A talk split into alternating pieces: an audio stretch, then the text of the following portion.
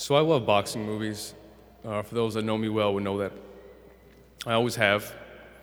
I love boxing movies because the stories go so far beyond just uh, beating the opponent.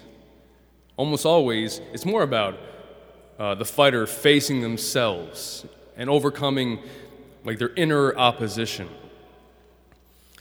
So there's something kind of spiritual about boxing movies. Not the violence or the fighting, but about like facing themselves to overcome challenges. And naturally, uh, at the top, right there is Rocky. Naturally. Not because I'm Italian, because, it, because it's so good. And there's, there's a scene in Rocky 3 that's so great. That's one where he's fighting Clubber Lang. And there's this moment, it's this pivotal scene where Rocky needs to like really face himself and like face his own fears in order to go forward. And he found out a little earlier that for quite some time his trainer, Mickey, was fixing kind of easy fights to protect him from real challengers. So at this point, his spirit is kind of crushed. His confidence is gone. He starts doubting everything that he's done, and he was ready to give up this fight, give up his training, give up on himself. So, in other words, he was afraid that anything he had in him at some point was gone, and if he put himself out there, he was going to lose everything. And the problem wasn't as much that he was afraid, the problem was that he was suppressing that fear, that he was ignoring it and trying to hide that fear. So he was worried about these things he was afraid of, but he wasn't facing them. And so, with that going on inside, he was filled with division and um, instability and filled with emptiness and defeat because he was scandalized rather than challenged. And then his Savior steps in, Adrian, his wife. And she approaches him gently and starts talking to him, slowly gets him to talk. And then soon she starts pushing him and pushing him, saying, What's the truth? You know, what's the truth? And there comes a point where there's nothing left for him to do but to yell out, I'm afraid. You know, he says, I'm afraid.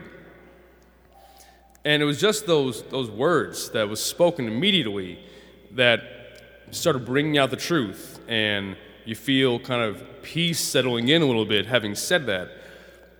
And his strength, you can kind of see, is already starting to rebuild kind of from the ground up. And then cue the Rocky music, the Rocky training music. It's perfect timing. So now let's talk about on this note about facing yourself, let's talk about these two sons in the gospel. The first son, the rebellious son, who blurted out no when his father asked him to go to work. Perhaps he was rude, probably. But I think it's good that he always faced his feelings. He faced how he felt, and then obviously he goes away and wrestles with that and eventually changes his mind. So his no turns into yes, and he was obedient. So I would call him kind of a fighter, this son, this person. He had issues, but he had the courage to face them.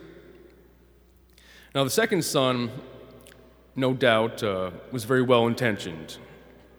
When we say yes, yes to our family, we say yes to our mother, yes to we say yes to our parents. It's well intentioned. But maybe this first son who was so quick to react confidently and say, Yes, sir, maybe he reacted from a little more of a um, agenda. You know, he wanted to appear like a good son rather than ex- thinking about what that meant, what that entailed. So both sons aren't perfect. Both sons didn't want to go to work. Both sons had their issues. Both were sinners. But one acknowledged it and one tried to deny it. And we have a tendency sometimes, I think, without realizing it, we can have a tendency to think that if we appear good and appear holy, that will start to make us good and holy. Which is to say, we can try to contain our problems rather than facing them. We think if we ignore it and give it time, it'll go away.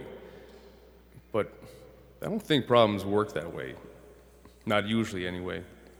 So if we're honest with ourselves and what's going on with our problems and our feelings and our reactions, if we face that, it's a lot easier to wrestle with that and sort out the truth so we can, so we do change our mind when we need to, just by entering into it.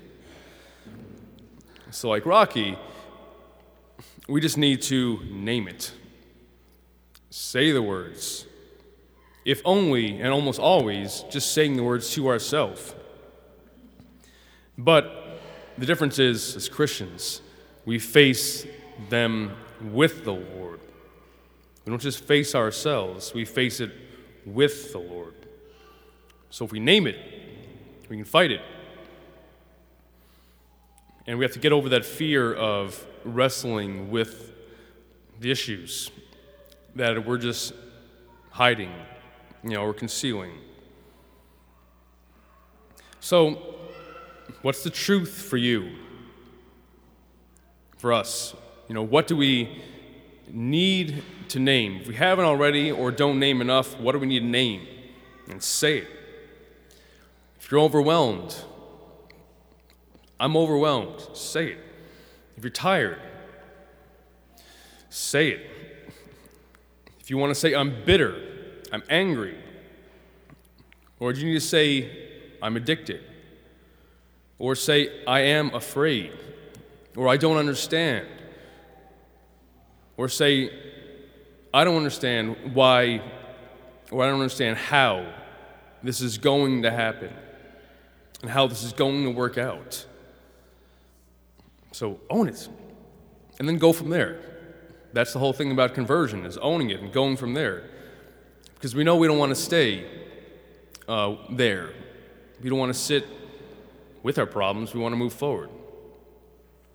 And if we're thinking, I can't do this, I cannot beat this, yeah, yeah, that's probably right. Because we can't. Problems that are so deep, whatever it is, spiritual problems or deep emotional problems, we can't win this on our own. So we shouldn't try. Or rather, it's futile to try if we're doing it all on our own. All we need to do is face it and enter the struggle and do this in the presence of God. If we enter into the struggle, cling to Him, then He will fight all these battles for us and win it because He can win anything. And when we have trouble facing ourselves, and we do a lot of the time, know that Jesus over here is kind of like our Adrian in Rocky. That if we let him, will gently draw close to us, give us the peace that we need in that moment, and then he will push us when we need to. He will push us to enter in. And if right now you feel good and strong and free and you feel on top, praise God. It's true. And if we're still waiting for any kind of victories in our life, if we're still waiting on that, when we get there, praise God. You know? When these moments happen, just cue the Rocky music.